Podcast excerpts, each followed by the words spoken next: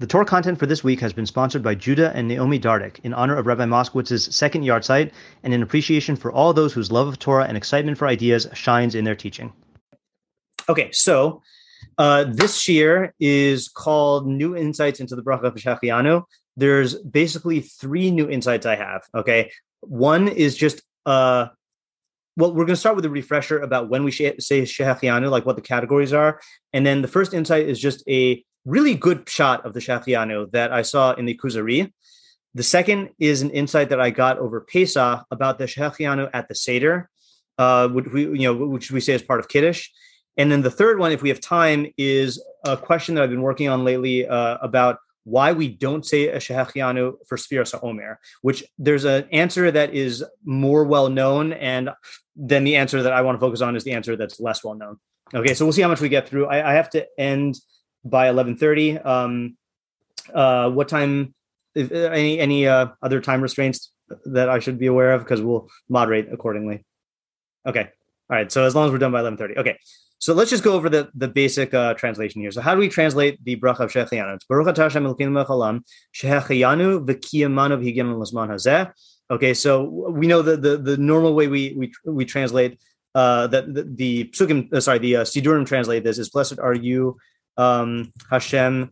But uh, I, I, you know, I, I don't know if uh, you remember this, Nava, but uh, in tefillah class in Shalhevet, then I, I I taught what the actual like. Um, the actual meaning is, because you're not blessing Hashem. So th- there's another translation that I, I I favor. Or is there another translation that you guys have uh, heard for blessed you Hashem? It's just a good idea to have in mind. So what it really means when we say Baruch, so um, we're not doing an action to Hashem. Baruch is an adjective that God is blessed, okay, which means that he is the source of blessing. Okay, you, Hashem, are the source of blessing. Okay, that's actually what we mean by it. Um, so Elokeinu, our God, uh, King of the universe. Okay, uh, how would you translate Shehachianu v'kiyamanu v'higianu la'zman hazeh?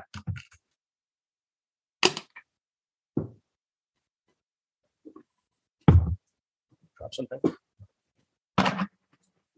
Isn't it like that kept us alive and sustained us and like let us reach this moment? Okay, that's a great time? Translation. Okay, so I'm just going to change it to who, because uh, we're talking about a being. So who, um, who, uh, how do you say it? Gave us life or who made us be alive? I forgot how you said it.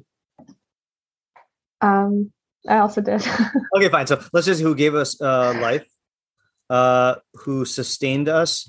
Uh, sustained I think that was, or, yeah. Or I, I said, um, No, I actually forgot the exact pra- phrasing. Yeah, yeah, they are something like that. It is somewhat synonymous, and and I actually I have an explanation about why it's synonymous, but I, I we're not going to go into that unless people are interested.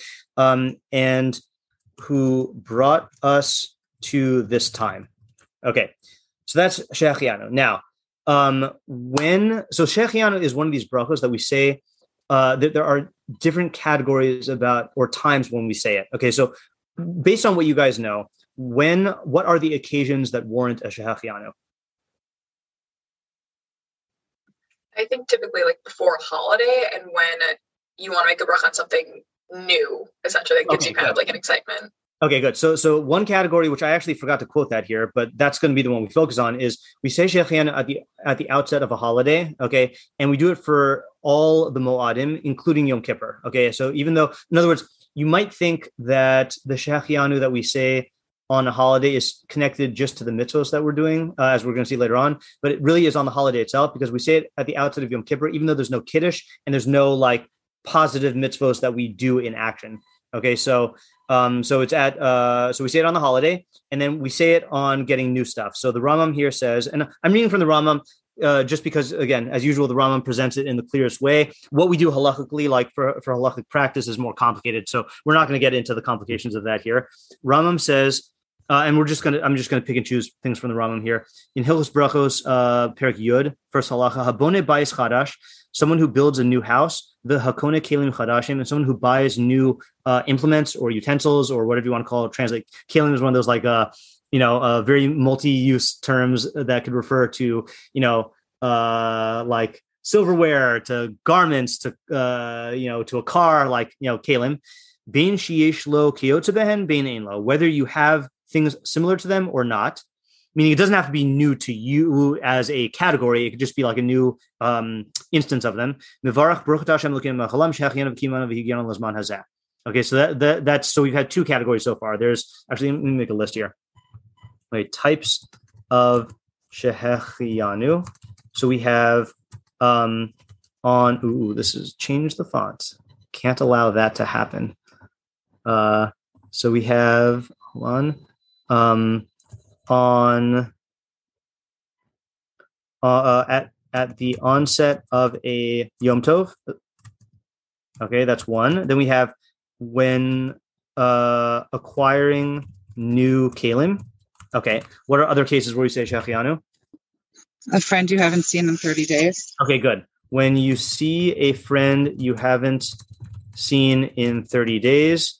Uh, and by the way, I, I know I just said that we're not going to get into the um, into the halachic uh, uh, details of this practically, but like um, I'm just going to say this just so we don't uh, have misunderstanding here, that my understanding, and maybe there's machlokas here, is that we say for new, a new kli and uh, seeing a friend you haven't seen in thirty days, it's when you have like a tremendous amount of simcha, okay? It's not like you have an acquaintance that like you met once and then you see them again after three days, or it's not like you go to, um, I don't know, you go like to the store and like buy like uh, aluminum foil. Okay. Like we're talking about like, you know, uh, something that fills you with simcha. So the Rambam here says, okay. So that's the, another category. All right. A couple more. What are some other ones? Some are more um, well-known, some are less. Is, yeah. Is there one when you hear good news? Mm-hmm. One when you hear good news. So the Rambam here says, Um, uh, where is it? Okay. So it, it's, it's actually interesting here. So he says, we're, okay.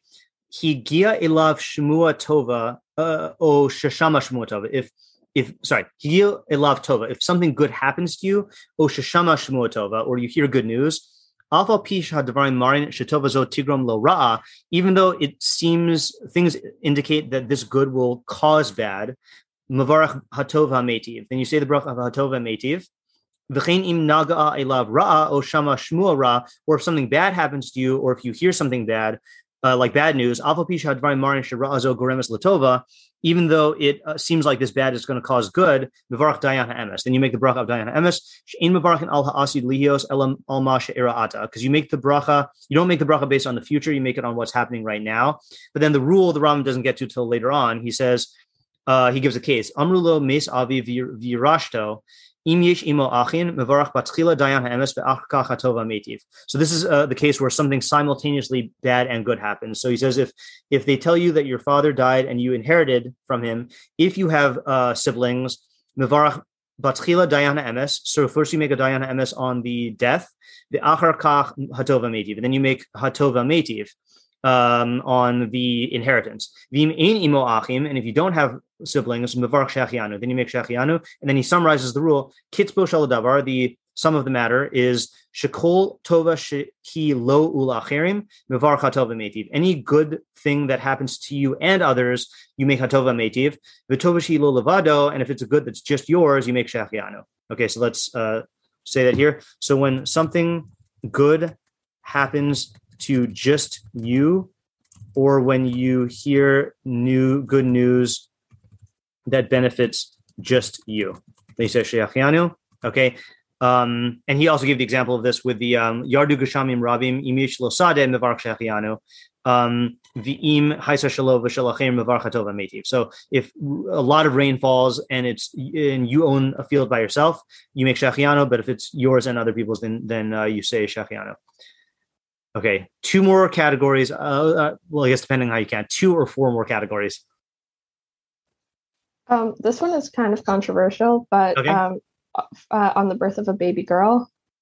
Uh, okay, yeah. So um, there is a category on births, which I think actually fits into the category of uh, good news. And uh, and I assume what you're referring to with the controversy is that there are definitely halachic sources that say that you make a shechianu on the birth of a boy. And I guess because women, uh, birth of a girl was not viewed as like a, as uh happy of an occasion, then people didn't make uh shechianu on the birth of a, uh, of a girl, but that might not be the same nowadays. Is that what you're alluding to? Yeah. Um, I, yeah, I thought, uh, um, I thought that it was also like Hatov Meitzi v'Shech Yanu, um, but uh, like I'm not, I'm not certain. Okay, yeah. So I actually have not looked into that. I'm just like peripherally aware of uh, of the category. So that actually is, uh, it's not its own category. That fits under the uh, uh, the good thing, good news or good thing that happens. So there's this weird one which I uh, I've never um, really like looked into either. Haroik pri hamischadesh mishana lashana b'tchilas ri'aso mevarach shechianu. So when you see a seasonal fruit ripening for the first time that season, then you say shechianu. Okay. And then there's one more category which really has three subcategories about shechianu. And I kind of alluded to it before when I was talking about the Omer, about the fact that we don't make a bracha on the Omer of shechianu. But what what category would, you know, is similar to that? So it is on mitzvos, okay, certain mitzvos. So here the Rambam has three subcategories. He says, kol mitzvah shehi mizman lazman, any mitzvah that is from time to time, and by that he means it's on the calendar at regular intervals, kagon shofar, v'sukkah, v'lulav, v'mikra megillah, v'ner chanukah, right? So those are three. Shofar we do once a year, sukkah we do for seven days a year, lulav we do for seven days a year, mikra megillah we do once a year, um, and ner chanukah we also do uh, for eight days. V'chein kol mitzvah shehi kinyan lo, also any mitzvah that is an acquisition to him, um, kagon tzitzis utfilin mezuzah umakeh, okay, these are mitzvahs that involve objects that you own, so you make the shechianu when you first, uh, I guess, inaugurate that object as a mitzvah use. And similarly, a mitzvah that is not frequent and does not happen all the time, because it's comparable to a mitzvah that is from time to time. Like bris milah and pidyon haben. This is also controversial. There are rishonim who hold that you don't make a shechian on bris milah because the, you're in pain when you see uh, your son suffering. Um, but the Rambam holds you do. So there are these three categories here. I'm going to go like this. Uh, on certain mitzvos, okay, A, um, cyclical mitzvos, okay, I'm meaning uh, from time to time. B, um, mitzvos, which involve acquisitions. And then C is infrequent mitzvos, okay, even if they're not cyclical. Okay, so let's just get a basic uh, uh, answer here. So what we know, shechianu is a praise or a thanks, depending on how you look at it. What is, what should your kavanah be, I guess, or what is the idea behind the bracha? What are you praising or thanking God for, given the fact that there's such a diversity in, you know, in what in, in what you say this on? Okay, like in other words, what fact, what do all these things have in common?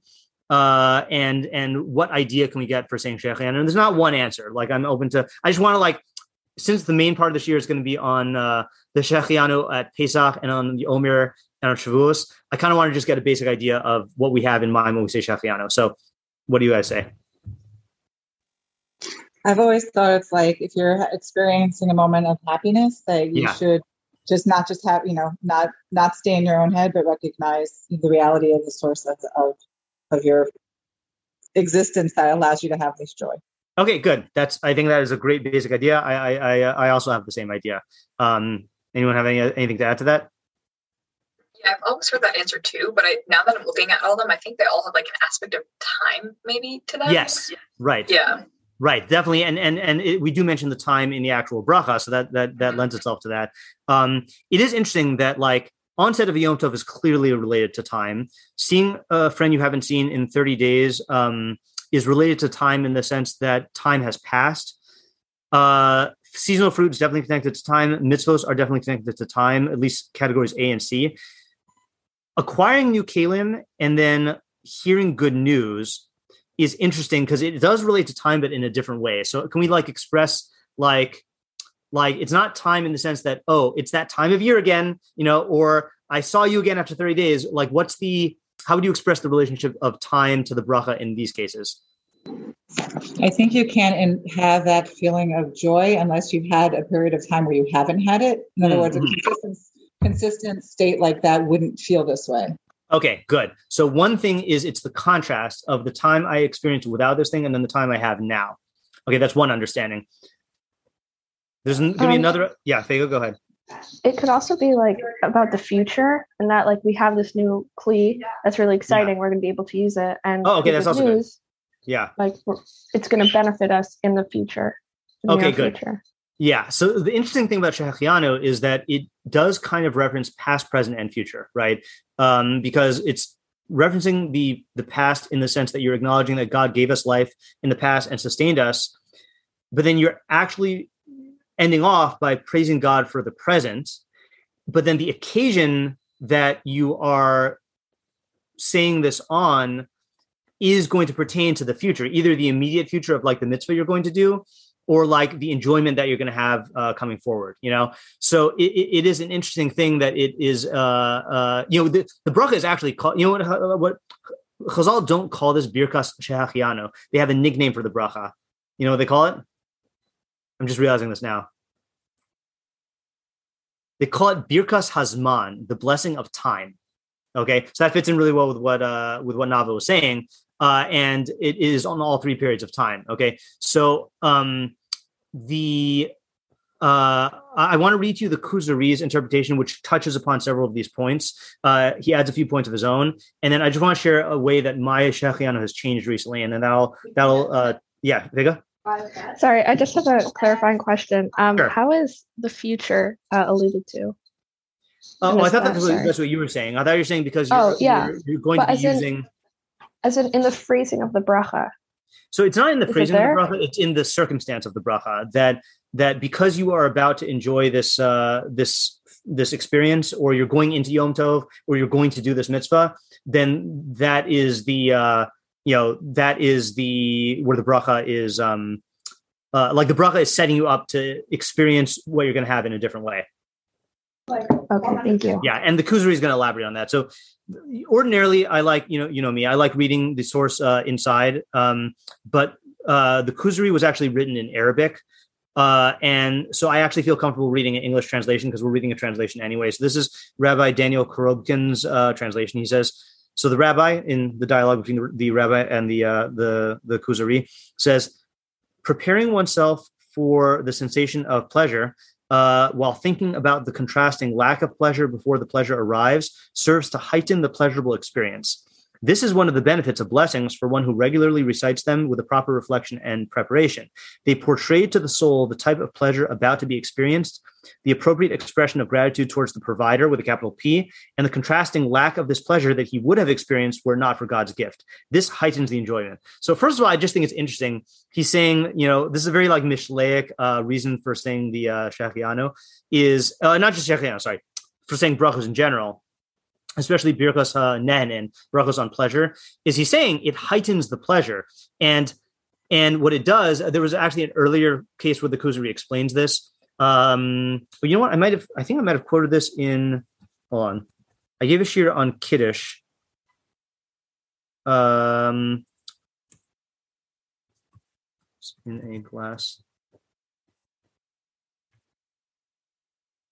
Oh yeah, it's going to find, take me too long to find this. Um, Uh, I, I, that I, I think I gave this in a share earlier last year, that like when you say, I think he gives the example of making a bracha over wine, or maybe it's me giving the example that when if you could just drink wine and that's a pleasurable thing.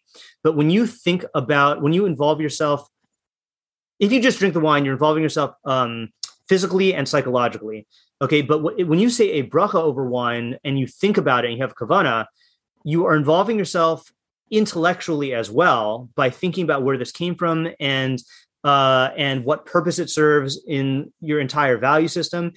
And then that also has the effect, just the mere fact that you're pausing before you do it also has the effect of heightening the psychological um, uh, anticipation and the psychological pleasure. And so much of the physical pleasure is dependent on the psychological pleasure that like uh, that you enhance all three of them. You know, you get the better physical, psychological, and uh, and uh, and intellectual. So that's a great like reason for brachos in general. But now he connects it to Shehachianu in particular. He says, an example of this is the Shehachianu blessing. You have kept us alive, sustained us, and brought us to this point in time. This blessing allows you to ponder that you could have easily been dead by now. Okay, so this is, as the Stoics would say, this is a memento mori device, a reminder of your own mortality.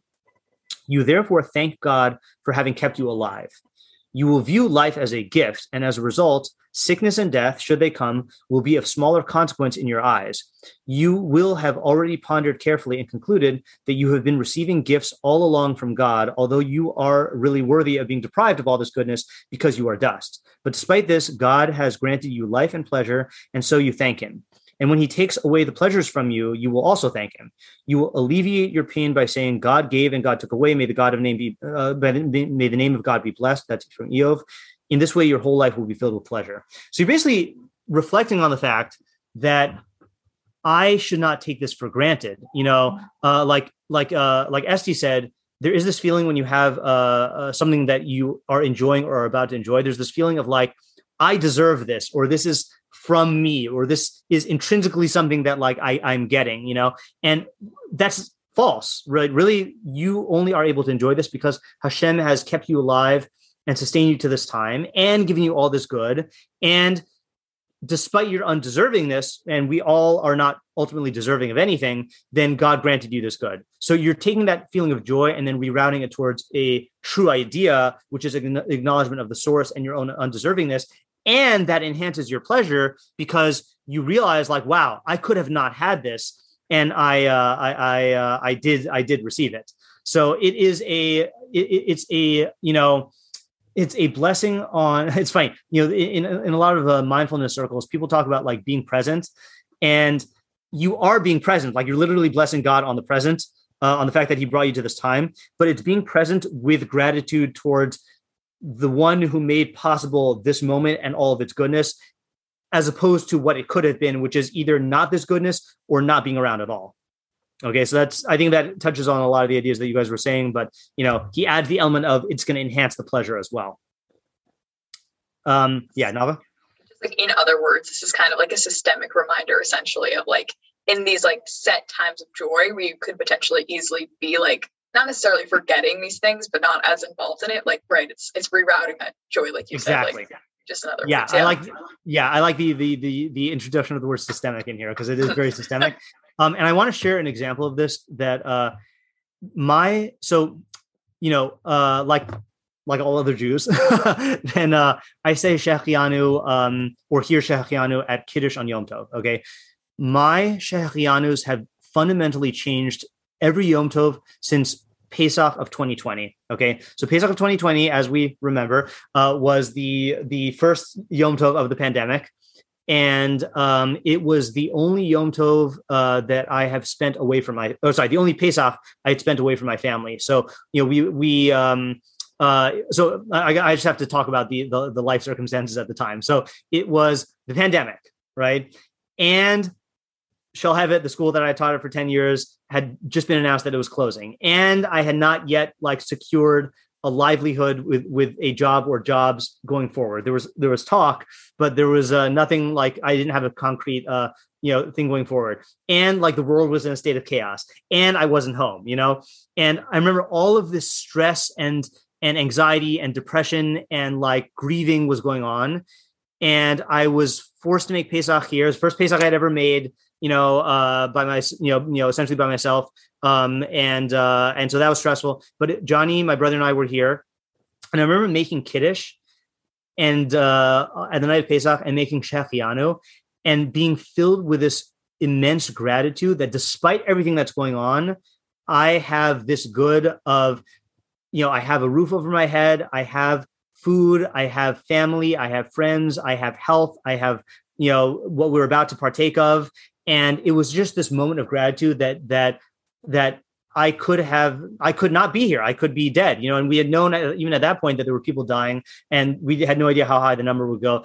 And every Yom Tov since that Pesach, at at least the first Kiddush of the Yom Tov, I feel this tremendous uh, feeling of gratitude, of being present and gratitude for the present time.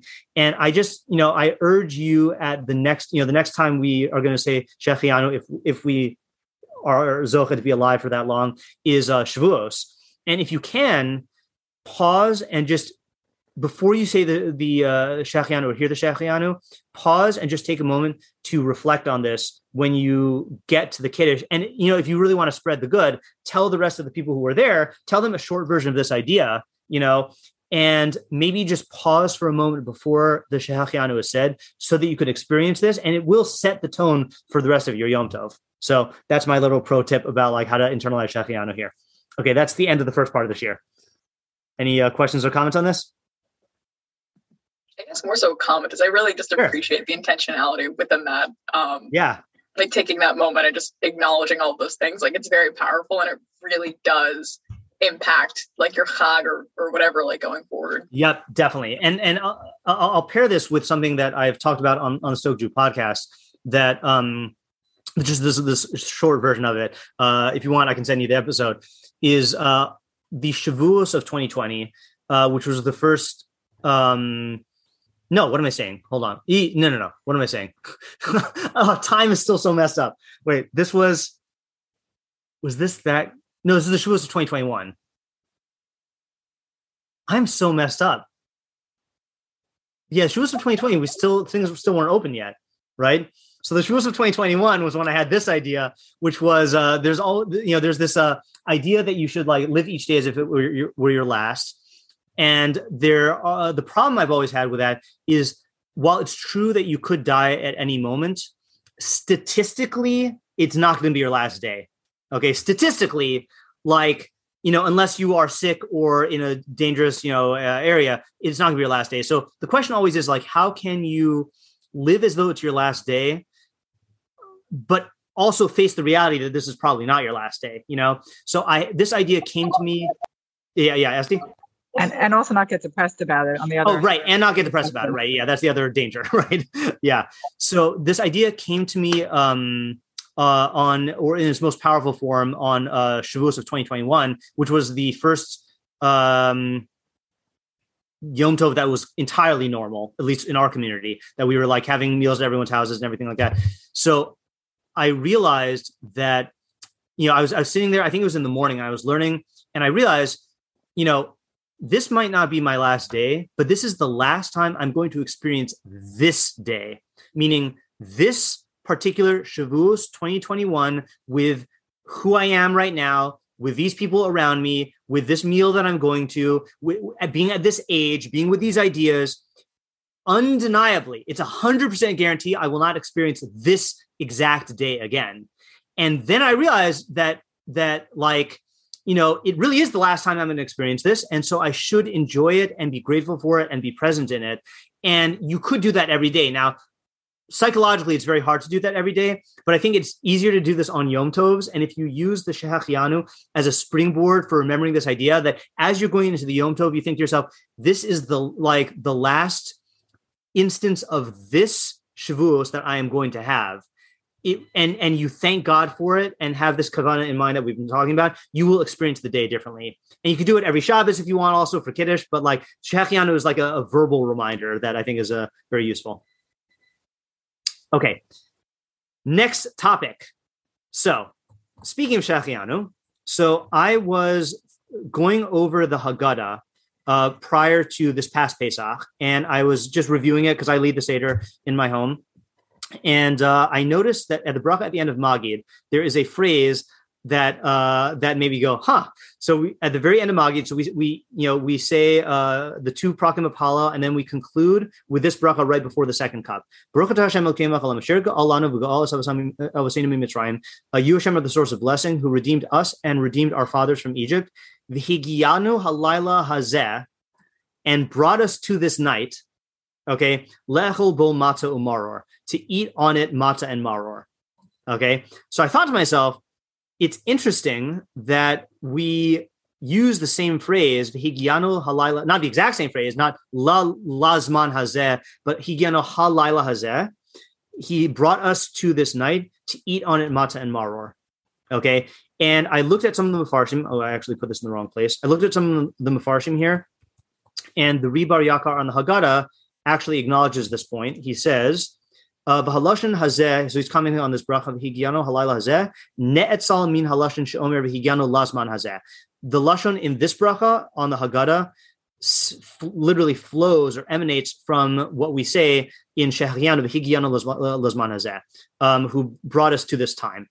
Okay, and that's the only comment I found that relates the two. So what I was thinking, and this is like a very vague question, this is not as pointed as the questions I usually ask, is there a relationship between the bracha on Magid and the Shehachiyanu we say at the beginning of the Seder? Okay, or is it just using the same Lashon? Okay, and it's a very vague question. Uh, some questions feel like, uh, for me, some questions feel like you are using the question to conduct an investigation. Some questions feel like you're going fishing. Okay, if something bites, it bites. If it doesn't bite, it doesn't bite. You know, so this is more like a fishing question. Okay, so what's the question? The question is is is that the phrasing in this bracha on Magid of that God brought us to this night to eat matzah and maror is very similar to the the uh, the phrasing in Shechianu, Higyana Lazman Hazeh. And the Riva Yakar says that the that the phrase is actually the phrase in the bracha on Magid actually does come from the Shechianu. My question is: is that where the similarities end? Is it just similar phrasing, or is there some sort of similar idea, you know, that we can like bring out in this bracha? Is there is there a greater similarity here? That's that's my question. Well, wouldn't you have to say? I mean, why would you take phrasing from something if you weren't borrowing from from the idea that? So it does, it's a good question. The reason why you would take phrasing if you're not borrowing the idea is that there is an idea of like an economy of of uh, phrases that we do use the same phrases over and over and over again in tefillah. Once we find a good phrase, then we will use it, uh, even if it's not exactly uh, applying the idea. And best example of this is all the phrases in Shemona Esrei and the Brachos come from, or most of the phrases come from Tanakh. Sometimes the pasuk we derive it from is a similar concept, but sometimes we're just sometimes we're just borrowing the phrase from the Navi, uh, uh, the Navi itself. You know, so there are. My, my only point is that there are cases where we just use similar phrasing uh, because we had. It's like there's like a a uh, um, the way the Rav says it is he says that uh, that oh, I don't want to go into the Rav thing right now. Yeah, uh, let's leave it at that for now. Is that that not all just factually speaking, not all phrases that are parallel uh necessarily point to parallel ideas. Okay, got it. Thank you. Yeah. Um, I have a an, a, a suggestion, um, sure. But maybe the connection is that um, like here we're talking about matzah and maror, and matzah is like a symbol of freedom. Maror is a symbol of slavery. Um, yeah. And the same way that like we, we say Shechianu on good news juxtaposed with bad news, like this seems oh, to be something that we're doing here. Okay, that's a good idea. That is a good idea. By the way, just a side side note, um, that uh, uh, you said matzah has to do with the freedom and maror has to do with slavery. There is actually a machlokus about whether at the time that we eat a korban pesach, whether you would say v'higyano halayla zeh lechol bo pesach matzah umaror or not. So the Rambam holds not. The Rambam holds you only say matzah and maror even if you're eating the pesach, which lends support to your idea that we're referring to these things thematically, you know, like like the theme of matzah and the theme of maror. Okay, so that's good. So it could just be part of our entire praise on what matzah and maror represents. Okay, so that's uh, that is a, a good theory. By the way, I should read the rest of the bracha. We go on and we say, Kain ad Hashem Elokeinu v'Elokeinu Avosenu, Yaginu l'moadim v'liragalim achirim. So, uh, in a similar manner, Hashem our God and the God of our fathers bring us to holidays and pilgrimage festivals, uh, other ones, okay, um, uh, that are coming to greet us uh, in peace. Rejoicing, rejoicing in the building of your city and and uh, being gleeful. Is that a word? Yeah. In the um, in your service, and we will eat there of the sacrifices and the psachim that whose blood reaches the wall of your mizbeach favorably. And we will sing, uh, uh, give thanks to you with a new song on the redemption, our redemption, and the redemption of our soul. Baruch to Hashem, you Hashem are the source of blessing to all Yisrael who redeemed Israel. Okay, so Fega's idea is entirely fine. Okay, what happened to me is I actually did not get a chance to think of my own idea because what happened was I had in a flash of insight uh, another idea based on two separate shirim that I've heard. Okay, now I'm going to do a no-no here. Okay, uh, and I'll introduce the no-no with uh, something that a friend told me on uh, on Pesach. So uh, we were uh, we we invited someone over for a, a, a Pesach meal, uh, and this friend of mine knew that I was into movies. You know, so she said. Um, she said, like, I'm going to tell you something that's that, that, and, and just don't hate me for it. I was like, what do you mean? So she said, I also enjoy movies, but I don't have time to watch them. So here's what I do. She said, I watch the trailer. Then I read the Wikipedia summary, and then I watched the last fifteen or twenty minutes of the movie. Okay. And I was like, no, like, I, I don't know if that's better than nothing or worse than nothing, because like, you're just like, you know, uh, so I'm going to, I'm going to do something similar is I'm going to give you the final ideas of two shirim without taking you through the entire shir. Okay. So uh, the, the, the entire shir is more enjoyable, but we're going to kind of like use the conclusions as building blocks here. So the first shir is found in the Siaha grid, which is the uh, Haggadah written with the Rav's Torah. And um, the Rav is basically uh, dealing with this question of, you know, ordinarily on Shabbos and Yom Tov, you're allowed to make Kiddush early. Okay. And many of us do this all the time. We make Kiddush, you know, after Plag, before it is nightfall. Okay. So that's totally fine because the mitzvah is to make Kiddush when Shabbos or Yom Tov enters. And, uh, and so when, as long as you brought in Shabbos, then that's fine. However, on the night of Pesach, then you can only make Kiddush after Tseis, after it's definitely nightfall, okay? And the Rav goes and explains that the reason why is because Kiddush is one of the four cups, and the four cups have to be done when you're at a time when you're chayiv in matzah and maror. So you have to do the four cups when it is definitely night, okay? But then he weaves this theory where um, he says as follows. Okay, and again, this is I'm, we're jumping in partway through this year. He says, I'm actually just going to read this in English. Okay. He says, um, and now we see in truth that the statements that we uh, that we say in order over the cups, all of these statements contain in them Kiyum shel sipur yetzias Mitzrayim, a fulfillment of the mitzvah of telling the story of going out from Egypt. Okay. Behold, on the second cup, we say Haggadah over it. Okay. So that's clearly about yetzias Mitzrayim. We say the entire Haggadah over the second cup. And the fourth cup, we say halal over it. And halal has a fulfillment of Sibur Yitzias Mitzrayim, as we will explain. Okay, that's another shir.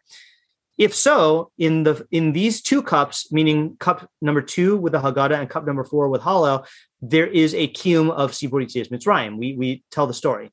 However, we need to investigate the first cup and the third cup, which is Kiddush and Birkas Hamazon. How are the statements that we make in Kiddush and Birkas Hamazon, how do they have a fulfillment of Sibur Yitzias Mitzrayim? So let's see if you can answer this question before we do the Rav's answer. How is saying Kiddush, how in, in, the, in, in the contents of Kiddush, how is saying Kiddush a fulfillment of the story of Sibur Yitzias Mitzrayim?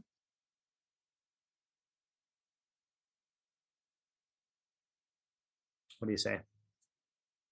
And just think back to what we say in Kiddush. Yeah, that's it. Don't we say Zecher Yetzias Mitzrayim? Oh, okay, good.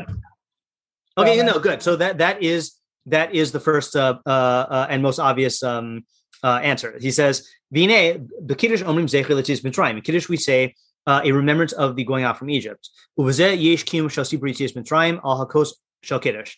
And therefore, in Kiddush, you are mentioning Mitzrayim. Okay, and we also say we say Zman Cheruseno, the time of our freedom. Okay. But then the Rav goes on and he says something else. And this is a really cool point. Okay. And here, actually, I'm going to switch to the Hebrew. Dinei HaRambam, the Rambam, Venir Od, uh, it seems furthermore, Dinei HaRambam, Perek Zayin, Hilchos Chamim to Matzah, Halacha Daled, the Rambam in uh, in that Halacha says, Kishehebi es dino shel Rav, demaskil begnus, um, when the Rambam cites the law, so there's a Halacha that you have to maskil begnus umasayim b'shavach. You begin with degradation and you end in praise. Okay. And uh, the Rambam says, you begin by saying that in the beginning, our fathers worshipped Avodah Zarah. Kasav, the Messiah b'Shevach, the Rambam writes that when we conclude with praise, how do we do that? He says, Sh'mesayim b'das ha'emes. We conclude with the true religion, Shekirvanu hamakom lo, that God brought him close to, that's actually uh, uh, not the correct text, that God brought us close to, to the true religion, Judaism, and he separated us from the nations, and he brought us close to his oneness. Chazina, and we see from here, the Sovir HaRamam, that the Ramam holds, the Bechiras Yisrael, that the choice of Israel, meaning God choosing Israel, and God separating us from the other nations, that is a component of the story of Yetzias Mitzrayim. In other words, you might think that Yetzias Mitzrayim is only talking about how God got us out of Mitzrayim, but the Rambam is clearly saying that choosing Israel and giving us the Torah um, and bringing us close to God's oneness, that is part of Sipur. V'tama shodavar, the reason for this is mishum debechiras Yisrael b'kabalas haTorah heim heim hatachlis shel Yetzias Mitzrayim. The reason for this is that God choosing Israel and giving them the Torah, that was the purpose of Yitzias Mitzrayim. Umikra Malayahu, this is a full pasuk, as it says, uh, Hashem says to Moshe, Ani Hashem Elokeichem asher hotzisi eschem me'eretz Mitzrayim lios lachem lelokim. I am Hashem, your God, who brings you out of Egypt uh, to uh, to be your God. So you can't talk, uh, he says, Ukvar herich b'zeh b'Sefer HaChinuch. The Sefer HaChinuch goes on. I linked about this. So in other words, if you just told the story about how God took us out of Egypt, but you didn't mention giving us the Torah, that would be a lack in your telling the story, because you haven't said why God has brought, God brought us out of Egypt. But when you clarify and say God brought us out of Egypt because he chose us as a nation and he gave us the Torah and gave us correct knowledge of God, that's a complete telling of Yitzias Mitzrayim. So now check this out. The Imkain, if so, but Kiddush She'omrim, in Kiddush when we say, Asher bachar banu mikol am v'romamanu mikol lashon v'kidushanu b'mitzvosav. We say, who chose us from among all the people, exalted us among every culture, every uh, language, v'kidushanu b'mitzvosav, and he sanctified us with his mitzvos. Bazeh gufa misaper b'yitzias Mitzrayim. In that statement, you are telling of the sipur Yitzias Mitzrayim. V'lachein kiddushu echad midala kosos. And uh, and you see from here that kiddush is one of the four cups. Okay, so in kiddush. In every Kiddush and Yom Tov, you say Zecher L'Yitzias Mitzrayim, and God chose us and God gave us the Torah. But on the night of Pesach, you're doing two things. You're saying Kiddush, but you're also beginning to tell the story of Yitzias Mitzrayim, which is why Kiddush has to be said at night when you do the rest of the story. Okay, what about Birkas HaMazon? Where in Birkas HaMazon do we engage in telling the story of Yitzias Mitzrayim?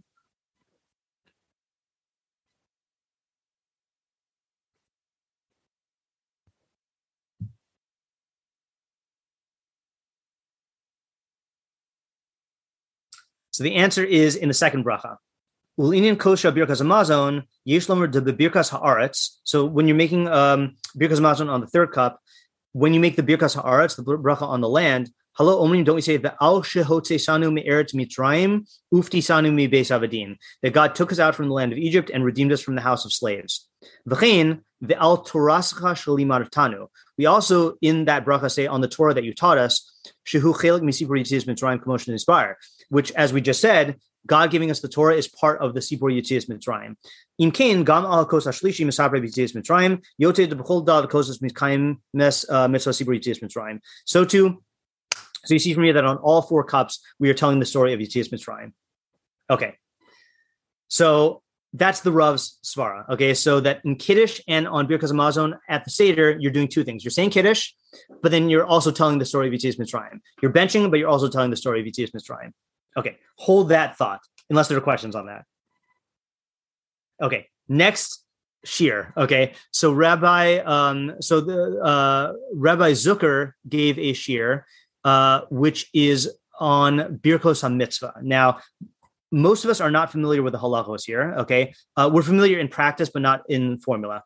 So the Rambam says these halachos for how, how you know which formulation to use on which Birkas HaMitzvah, and here here are the rules. Kol ha'oseh mitzvah bein shayis hachova alav bein she'ein hachova alav. Anyone who does a mitzvah, whether it's an obligation or not, im asa osa la'atzmo mivarech la'asos. If you're doing the mitzvah for yourself, you make the bracha of with a lamed. Okay, we'll give examples in a second. Asa osa la'acherim. If you did the mitzvah for someone else, you say al. Okay, so there are two formats. There's la and al. Here are examples. Ketad, lavash tefillin, if he put on tefillin, mevarach lehaniach tefillin, you say lehaniach, because you're doing it for yourself. Nisatef patzitis, mevarach lehisatef patzitis. If you wrap yourself in tzitis, you say lehisatef patzitis. Yashev basukah, if you sit in a sukkah, you say leshev basukah, uh, with a lamed. V'chein hu mevarach lehadlik ner shel Shabbos, uh, with a lamed. V'ligmor es halal, or Ashkenazim say likro es halal. Okay, so those are examples where we always say le. Okay, but here come a couple of other examples. If you put up your own mezuzah for yourself, for your own house, mavarach likboa mezuzah, you say likboa. Asa ma'ake lagago, if you make a, a, a fence for your roof, asher kisham b'mitzvah, it's going to la'asos ma'ake. Hifrish truma masros la'atmo, if you separate truma and masra for yourself, you say lehafrish. Mal espino, if you circumcise your own son, you say lamul esabein. Shachat pisco. Uh, so if you shaft your korban pesach or your chagiga, you say lishchot. Okay. However, If you uh, put up a mezuzah for others, let's say you're putting up your friend's mezuzah, you say, al kvias mezuzah, not likboa mezuzah. Asa lehen ma'akeh, if you make a ma'akeh for someone else, you say al asiyas ma'akeh. Uh, you say al, not la'asos ma'akeh. Uh, hifrish lehem truma, if you separate truma for someone else, you say al hafrashas truma, not lehafrish truma. Mal es ben chavero, if you circumcise your uh, friend's son, then mavarach al hamila. You say uh, al hamila. Okay, so you got the rule? If it's for yourself, you say la, and if it's for someone else, you say uh, la'asos. Okay. What about yeah. things? I mean, there are exceptions, right? Okay, and there are exceptions, right? And they're going to uh, the dime or something. Okay, yeah. So al netilas yadayim is actually a good one. Okay, in fact, he um, he mentions this. Uh, actually, he mentions another one. Uh, here's another rule. Okay, which is actually two more rules. One is asa mitzvah lo ulacherim ke'echad. If you do the mitzvah for yourself and for others, im haisa mitzvah she'ena chova. If it's an optional mitzvah, mivarach al ha'asiyah, then you make the bracha of al. So eruv is not something you have to do, but if you do make an eruv, since it's for yourself and others, then you say al mitzvahs eruv. Haisa chova, but if it's an obligation, and you are being motzi yourself and others, mevarach la'asos, then you say la'asos, lefika hu mevarach lishmoa kol shofar. Then you, so therefore you say lishmoa kol shofar. Okay, so th- this one kind of follows from the previous one. Basically, as long as you yourself are obligated in it, then you say le, you say with a lamid. But here, here, here's the case. Let's say I blow shofar in shul for myself and everyone else. So I would say lishmo kol shofar. But let's say then I go to someone else's house who couldn't make it to shul and I blow shofar for them. I would say al shmias kol shofar because that's just for them. Okay. Last case is like this, uh, is, um, in fact, I'm just actually going to, I'm going to summarize this one, okay? Because, uh, yeah. Uh, no, no, I won't. Okay. Natal es lulav. If you picked up the lulav, mivarech al natilas lulav, then you make the bracha of al natilas lulav. Uh, why? Shekevin shehigbio, because once you lifted it up, yata yidei chavaso, you're already yotze. Aval im berach kodim sheyitov. Let's say you make the bracha on lulav and then you pick it up. So then mivarech litol es lulav, kamo leishif basuka. So the rule there Um, is that if you say the bracha before you do it, then you say le. But if you've already done it and the mitzvah is still going, like you're still holding the lulav, then you say al. Okay. So Esti mentioned the the the um, halacha of um, we say al natilas yadayim. That's funny. I'm realizing this for the first time now. I think that's because the common practice is you wash, and then before you dry, you say al natilas yadayim. So since you've already done the action, you've already initiated it, but you haven't completed it, you say al.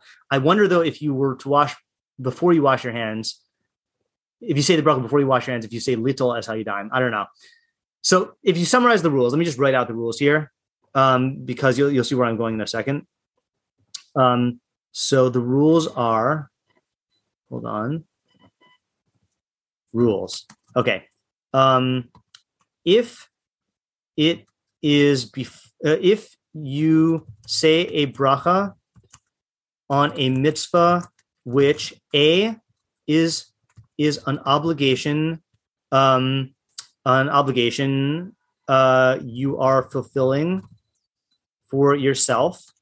B, um, uh, you are reciting it before you do the action. Okay, sorry, you know what? It's like this. If it's an obligation, B, you're fulfilling yourself, and C, you are reciting before you do the action, then you say uh, lamed, okay? Uh, oops, lamed. If you say a bracha on a mitzvah, which A, is optional, B, you are fulfilling for others, Uh, and not yourself, and C, uh, I, this should be and or. Um, these aren't like strict rules. I mean, I mean, you have to see each case. Or um, it's after you've initiated the mitzvah but not completed it, you say al. Okay, so can we get just a basic like sense, not a whole svara, but just like why would you say, like, wh- how how does this make sense? In what framework does this make sense? Why would you say lehadlik ner shel Shabbos if it is an obligation and you're doing it for yourself and before you do it? But if you're doing something for someone else, you say al. Like, what? Well, well, how? What? Why? Why switch? Grammatically, are you like if you're saying doing it for yourself, you're mitzuvas mitzuvas, so you're saying to do this. Yeah. But if you don't, if you're not yourself commanded, then you're saying it on the existence of the mitzvah. Okay, good. Mitzvah. That's a great way to say it. Okay, good. So the reason is reason is uh, in these cases you're saying it on the particular uh, maaseh hamitzvah that you are about to do. Okay, and therefore you you refer to it in the infinitive because you're about to do it right now. Whereas in these cases, you're you're not saying it on the particular particular um, maaseh hamitzvah that you're about to do, but rather you're saying it on the institution of the mitzvah itself. Like I mean, let's say the abstract institution. Um, So, like, let's play it through with the example. So, if I'm putting up a mezuzah, I say, I, I bless God.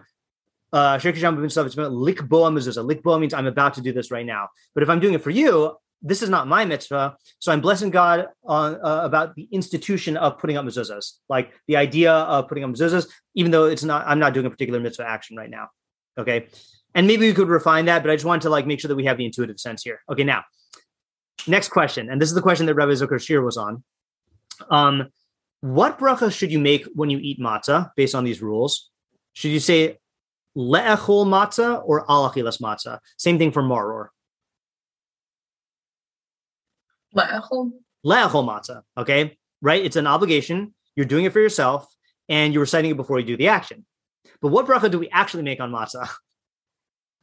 Oh, oh, okay, that's matzah. Okay, so so that's the this is one of the exceptions. Okay, and uh, the question is why. Now, again, this is a whole shiur. Rabbi Zucker gives a bunch of other questions uh, that like that are are like weird about the bracha of al achilas matzah. But I'm just showing you. Uh, we're I, this is we're gonna do the Wikipedia article and just get the punchline. So here's Rabbi Zucker's uh, conclusion about why why is matzah. Pesach matzah and maror really are, are all anomalies. Okay, I know we don't eat the Pesach nowadays. So here's what Rabbi Zucker says: V'yesh lomar. So we must say the brachos lekorbanos haPesach umatzah umaror einam stam birchos hamitzvah. So when you say the bracha on Pesach matzah and maror, those are not just birchos hamitzvah. They're not just ordinary bir- birchos hamitzvah. Ella, rather, tahavian gamkein sipur yitzias mitzrayim ba'atman. Rather. You are the, the Birkas Mitzvah is a Sipur Yetzias Mitzrayim. You are telling the story. Okay. And let's just think about it before we, we read this. When did the Jews get commanded to eat matzah and maror and Pesach? In Mitzrayim. In Mitzrayim. And why were they eating Pesach, matzah, and maror in Mitzrayim? What was the purpose in the actual events? Like, what would happen if they didn't do it? And they wouldn't leave Mitzrayim. And they wouldn't leave Mitzrayim. Okay. So in other words, so that's what Rabbi Zucker is going to say. He says, Kolomar, de kavanaso, sorry, de kavanas vitzivano al achilas matzah. And we says v'chule, by the way, he means matzah, maror, and Pesach. So when you say, quote, God commanded us to eat matzah and Pesach and maror, he mipnei me'ora dietzias Mitzrayim, Hashem kava mitzvahs matzah, Pesach, umaror, laharos al inin zeus Mitzrayim. In other words, you are referring to the fact that God commanded us at that time in these mitzvahs to commemorate the event of Yetzias Mitzrayim. So you're, in other words, you're praising, so an ordinary Birkas mitzvah, you're just praising God for commanding us on the mitzvah. But with these Birkas mitzvah, you're praising God and you're narrating the events of Yetzias Mitzrayim. And then he says, Mikema desibur Yetzias Mitzrayim shel Birkas hamatzah kai al kvius klal hamitzvah. And since the Birkas hamitzvah on matzah is referring to the entire institution of the mitzvah, velo rak al hamaaseh haprati she'oseh la'atmo, and not just on the particular action that you're doing for yourself, lachein, therefore, eino mevarach b'lashon le'echol. Therefore, we don't say le'echol matzah, because le'echol matzah would be only referring to what you're about to do, and what we want to refer to is the entire institution of that God set up this mitzvah. Hari lashon lasos b'bracha regila le'mitzvah more Davka al hamasya prati umas lashon al hasya demora al klal hamitzvah. Um, the lashon of lasos, oh, this is just what we said. The lashon of lasos of lamed indicates the particular thing, whereas al refers to the entire mitzvah. Now the the shir is much cooler here because he goes and brings other proofs. For example, the Rambam in the Mishnah Torah will usually codify um, the Birkas HaMitzvah in that particular section of the Mishnah Torah. So, for example, where is the Rambam going to put the Birkas, the halacha of Lishmo Kol Shofar? He'll put it in Hilchos Shofar. Where is he going to put Al Kvias Mezuzah? He'll put it on uh, Mezuzah. Okay, what about Litol Es HaLulav? Uh, sorry, Al Natil Es HaLulav. He'll put that in the chapter in Hilchos Shofar Sukkah Lulav. He'll put it in the chapter about Natilas Lulav. Uh, where he's going to put Leisha Pasukah? In the chapter about uh, sitting in the Sukkah. However, okay, where would you expect the Rambam to put the bracha on eating the Korban Pesach? You expect him to put it in Hilchos Korban Pesach, where he talks about eating it. Where will you expect him to put the bracha of Al Achilas Matzah? In Perek Vav of Hilchos Chametz Matzah, which is where he talks about the mitzvah of eating matzah. But the Rambam doesn't put it there. Where does he put it? He puts it in Hilchos Chametz Matzah chapter eight, which is the Perek about Sipur Yetzias Mitzrayim. Okay, so that's acknowledging that that really these brachos serve a dual function on Sipur and Birkas HaMitzvah. Okay, any questions on that? Okay, so when I first thought about this original question of why do we say Vihigino Halayla Hazel Lechol Matzo Maror, and I noticed the similarity between that and Shehachianu, I recalled these two shiurim from the Rav and from Rabbi Zucker, and I said, huh, when you say Kiddush on the night of Pesach, Kiddush is serving a dual function. You're being Yotze Kiddush, but you're also telling Sipur Yetzias Mitzrayim. When you say Birkas Hamazon on the night of Pesach, you're saying Birkas Hamazon, but it's serving a dual function. You're also telling the story of Sipur Yetzias Mitzrayim. When you say Al Achilas Matzah and Al Achilas Maror and Al Achilas Pesach, you're saying a Birkas HaMitzvah, but you're also doing Sipur Yetzias Mitzrayim. What if when you say Shehechianu, you're doing a dual function? You're praising God for reaching this time, but you're also telling the story of Yetzias Mitzrayim. Okay, how so? How would Higino Lozman Hazeh be telling the story of Yetzias Mitzrayim?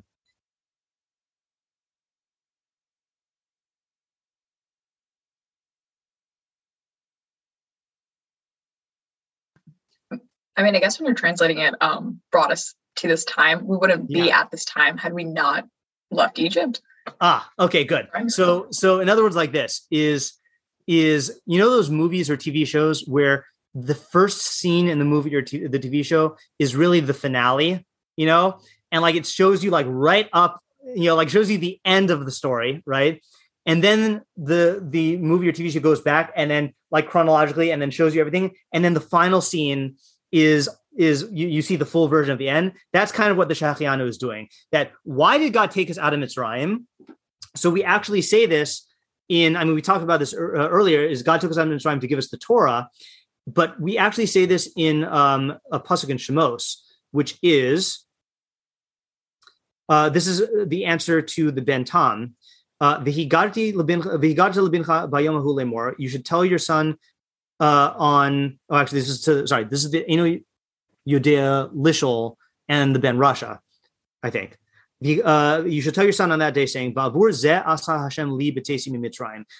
For the sake of this, Hashem did for me when I went out of Egypt. And Rashi on there, it says, what is Ba'avur ze? Because of this.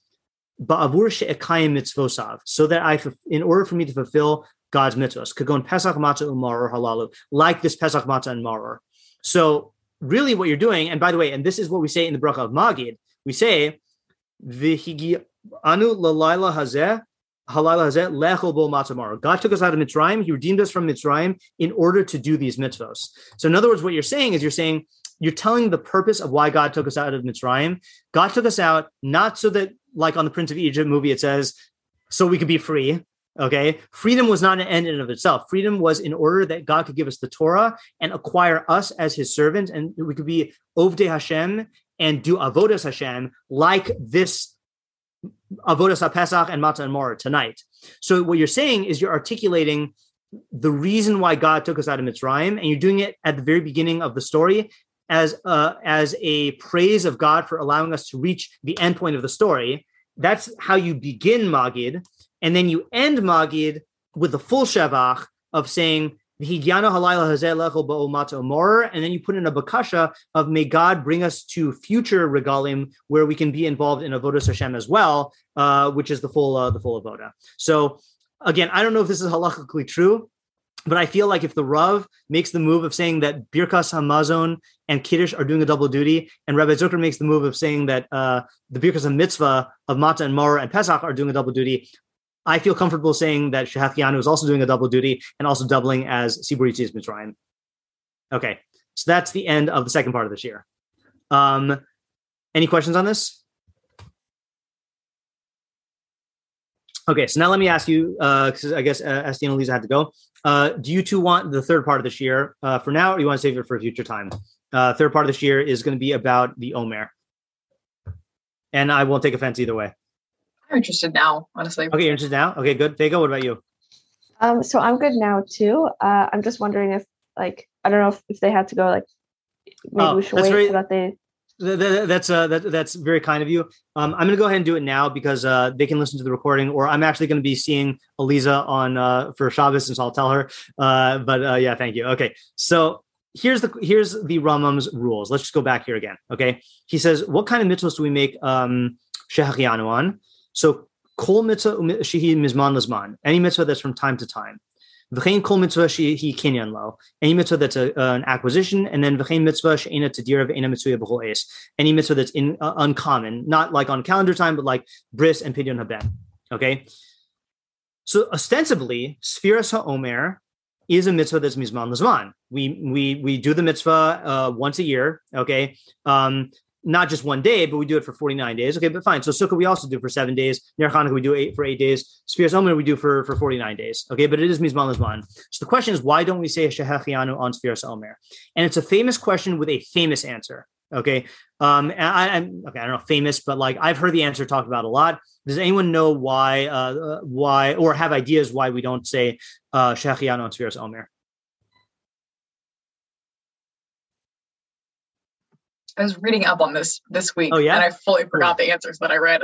Okay, so maybe you'll recognize it when we hear it, and if you don't, then you'll you might maybe you'll find out that it's a different uh, a different uh, you'll have a different answer. Yeah. Um. So just a possible suggestion, but sure. um, we usually say Shehachianu before we do a mitzvah, and I know there's a machlokas if it's a mitzvah to count every single day, or if it's just a mitzvah to count the entire, um, like the entire forty-nine days. Okay. So maybe we're unsure if like we're at like. You know, people sometimes forget to count, so then it would mm-hmm. be a bracha levatala. Okay, so that is one of the answers given. By the way, this question, uh, there are, I said there's a famous answer, but there are like seven other answers that I've seen. Okay, and that's one of them, or at least that's how I understand one of them, that um, it's not a, well, let's take these other examples of like, um, you know, shofar, right? You say Shehachianu and then you do the entire mitzvah right now, you know? But um, but here, if you say Sfiras Omer is really like, you know, uh, one large mitzvah or a mitzvah that's done in components, you know, every day uh, for forty-nine days, you're not really doing the entire mitzvah. So it's not really nicker. It's not discernible that your Shehachianu is relating to the entire mitzvah. That is definitely an answer that's given. Yeah. I just don't remember who said it, but that's that, that's an answer that's in the halachos. Okay. So the famous answer that's given is from the Baal HaMaor. Baal HaMaor was an early Rishon. He says that mitzvah, the counting the omer is only a mitzvah d'oraisa when we actually bring the omer. Okay. But nowadays, since we don't bring the omer, our Sfiras Omer is just d'Rabbanan as a zecher lemikdash, as a remembrance of the fact, uh, you know, of, of, of what they used to do. And therefore we are makil. Uh, we are lenient in a bunch of ways. Okay. And he gives an example in the Gemara that there was one of the Amoraim that would only count days and not weeks, even though the full mitzvah is to count both. And the reason why that Amor, that, uh, that Amora gave is he said, it's just a Zecher L'Mikdash. It's just a remembrance. So we could be lenient. Um, but the, so that's one answer the Baal HaMaor gives. And another answer he gives is he says, since this is just a Zecher L'Mikdash, he says, Shehachianu is only stated over something that has enjoyment. Okay. Or simcha. But if you're counting the Omer to remember that we don't have the Omer because the Beis Mikdash is destroyed, then that's not Simcha. In fact, it's the contrary to Simcha. It's anguish. Okay. And therefore we don't make a Shehachianu because Shehachianu is for Simcha and, and our counting is only for anguish. Okay. So that's his other famous answer. Okay. So that works out. Okay. However, it doesn't work out according to the Rambam. Why? Because the Rambam holds that Sfiras Omer Bizman Hazeh is d'oraisa. Okay, he does not hold that it's a Zecher L'Mikdash, and yet the Rambam also does not hold that we make Shafiano. Okay, so the question is why not? So this, what I'm about to read is, so what I'm about to read is a shear from, excerpt from a shear, again, I'm just going to quote part of a shear, from Rav Shurkin, who is a Talmid of Rav Soloveitchik. Is this the right shear? Yeah. Um, and he answers according to the Rambam. Okay, so he says like this. Oh, so first he gives two other answers, which he rejects. Okay, so he says, um, Ulam Divri HaBaal HaMaor Lob Ma'alim Arucha Adayin L'Shitas HaRambam. The words of the Baal HaMaor uh, are not going to help the according to the Shita of the Rambam. D'Sfir Le, because the Rambam holds, Shesfiras Omer Hu Min HaTorah. Rambam holds the count of the Omer is from the Torah. Av Filu Bizman Hazeh, even nowadays. Ulididei Hadavra Kushya Hadra Hadra Kushya Ledukta. My time at Ein Mavarchim Birkas Azman Al Sfiras Omer. So now the question returns to its place. Why don't we make a bracha of, of uh, Shechiano on Sfiras Omer? So he's going to quote two other answers, which he rejects. Uvasefer Shivlei HaLeket Kasav. So the Shivlei HaLeket, who was a late Rishon, writes, Shamachayev shel Sfiras Omer hu Chag HaPesach. The Machayev, the thing that obligates you to count the Omer, is the day of Pesach itself. How do we know this? Because Ukumosha Kasav, because the pasuk says Mimacharas HaShabbos, which uh, Torah Baal Peh tells us means on the day after Pesach. Okay, so in other words, the day of Pesach obligates you to do several things: to tell the story of Yetzias Mitzrayim, to eat matzah, to eat maror, and the day of Pesach obligates you to tell to count the Omer on the day after. Okay, the Alkain, therefore, Birkas Hashehachianu Shel Chag HaPesach Poteres as Mitzvahs Sfiras HaOmer. The the Shehachianu you make on the night of Pesach covers your Sfiras HaOmer Shehachianu. Okay, so according to this answer, he holds Shehachianu really, you really are obligated to say Shehachianu, but since the thing that obligates you in Shehachianu is the night of Pesach, or the day of Pesach, I should say. So then your the, the, the Shechianu you say on Pesach covers your Shechianu on Sfiras Omer, and you don't need to say a new one. Okay? And the Rav says, Behu Chiddush Gadol. That's a big Chiddush. Okay? That where do we ever see that you make a Shechianu on a mitzvah the day before, simply because that's the day that obligates you? And then this would be a, a, a unique case. Okay? Fine. So the Rav doesn't seem to like that. Then he quotes a second answer, which in my opinion is even more outlandish.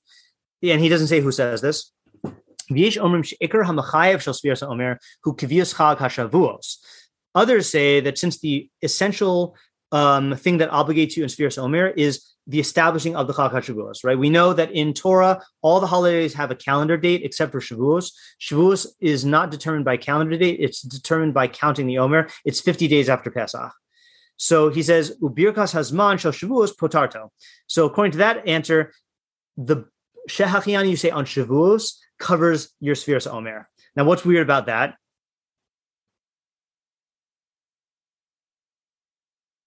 that Sorry, can you repeat yeah? that one more time? Yeah, sure. So he's saying that the bracha that you of Shechianu you say on Shavuos covers your Sfiras HaOmer because the whole reason you're counting the Omer is to establish when Shavuos is.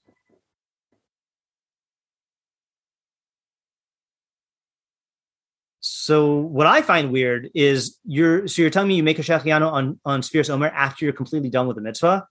That's weird. All the other Shechianos you say before you do the mitzvah, this one you're saying after the mitzvah is done, uh, it's it's weird. Okay. And he also says Vakati Tarchion. He says, and, and that needs uh, for further analysis. Okay. So he doesn't like that. So he's going to give his answer, but anyone want to give their own answer first for why we wouldn't say Shechiano on um, Sfiras Omer? Could it be that we're counted? Um, oh, I should, yeah. Um, I mean, this one, I'm not sure if this, I, I think they kind of like, we, this might have been addressed actually, but like about how it's Zecher L'Mikdash, how we don't have an Omer to Korban to bring. So like we're counting, but there's like, we're counting to bring the Omer, but we're not bringing the Omer. So. Okay, so th- th- there is, uh, you know, that is uh, uh, connected to the answer we mentioned. Um, and, uh, Uh, but again, that only works out for those who say that that it's a zecher. You know, Rambam holds that it's a completely separate, independent mitzvah. Uh, so according to the Rambam, the mitzvah of Sfiras Omer is exactly the same now, whether we have an Omer or not. So it's not going to work for him.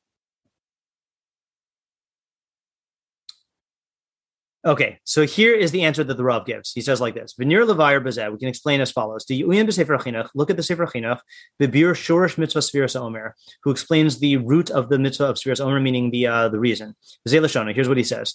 The whole essence of Israel is the Torah. We were created because of the Torah, et cetera.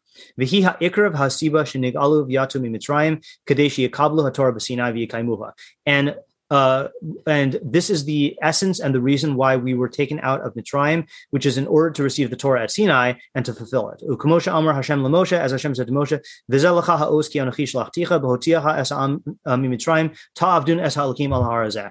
Hashem says to Moshe at the at the burning bush in Shemos three twelve. Uh, here's the sign that I have sent you: when you take out the people from Mitzrayim, you will serve God on this mountain, meaning Har Sinai. U'mipnei kain. Uh, because this is the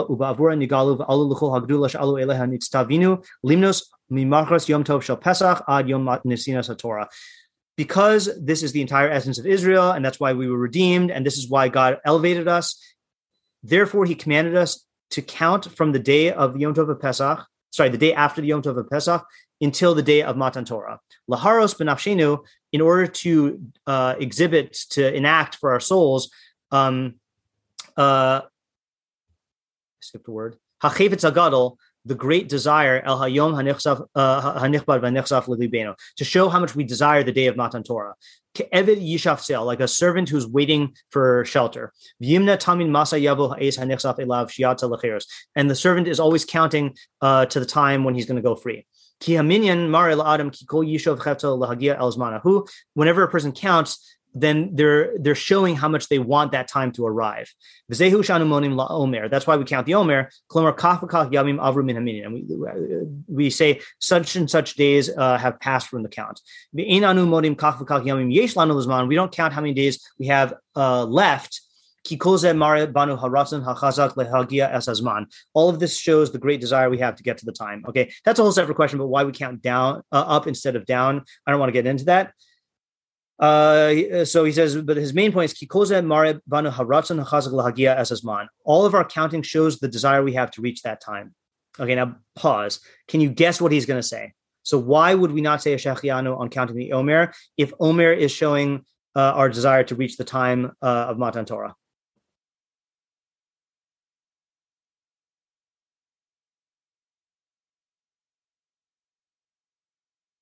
Sorry, can you repeat that one more yeah. time? His, so the, the, the point he's making is, according to the Sefer HaChinuch, the whole reason why we count is to demonstrate our yearning to arrive at the time of Matan Torah, because Matan Torah is why we were created and why we got out of Mitzrayim. So counting is an act of showing our desire to reach the time of Matan Torah. So based on that, why would we not say Shechianu on the mitzvah? Well, wouldn't you just say it then, like, at the time that you're receiving, you're getting Matan Torah? Ah, okay, yeah, good, okay. good. So what? So now just reverse engineer it. So what would be weird or wrong with saying it while you're in the middle of the count or when you're counting? Because you're not like in the action of of receiving it, of getting exactly. it. You're not exactly like, okay, doing good. it. Exactly. So let's see how the Rav says it, or how Rav Shurkin in the name of the Rav says it. He says it's clear from the Sefer HaChinuch that the entire essence of counting the Omer is to show, oh good, hold on a second. Essie got here just for the punchline. Essie, you got here just for the in time for the Svaras. Let me just catch you up really quickly. So the question is, why don't we, we make a Shechianu on counting the Omer? Okay. According to the Baal HaMaor, the reason is because our counting the Omer is just a zecher for the Churban, and Sim- and Shechianu is only on Simcha events, and therefore we don't want to say a, a, a happy bracha on something that's sad. But the Rambam holds that uh, we count the Omer deoraisa nowadays, and it's not a zecher. So according to the Rambam, why don't we make a Shechianu on counting the Omer? Okay, so the Rav quoted the Sefer Chinuch, who says that the whole reason we count the Omer is to show our yearning to arrive at the Zman Matan Torah, which is the whole reason we were taken out of Mitzrayim and the whole reason why we exist. So we were just reading now. So he says, it's clear that the entire essence of counting the Omer is because we have not reached the time of Matan Torah. The entire reason we count is to show the lack that we have, that we haven't reached Matan Torah. And we are yearning. When are we going to get to the time of Matan Torah? If so, Nimsa turns out, the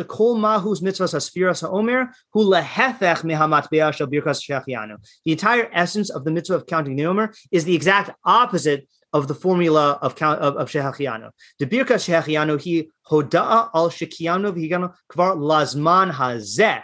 The entire Shehachianu is a giving thanks to God that He preserved us and brought us to this time. The ilu sfiras haomer, but the counting of the Omer ba'al haros sheha'es hanechsav adain loba.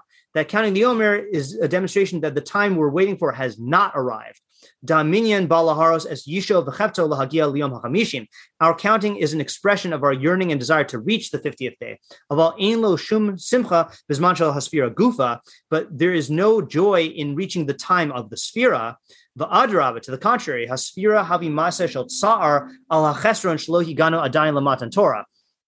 our counting of the of the Omer is uh, is an expression of of pain about the time that we uh, about the fact that we have not reached the time of Matan Torah. And therefore, Shechianu is not relevant. So, in just to summarize it here, Shechianu is a, a bracha thanking God for helping you to reach the present time, but Sfiras Omer is a uh, an acknowledgement that we have not reached the time that our whole essence is for, which is the time of Matan Torah. Therefore, you don't make the bracha of Shechianu on uh, on this particular mitzvah, even though it ordinarily would qualify.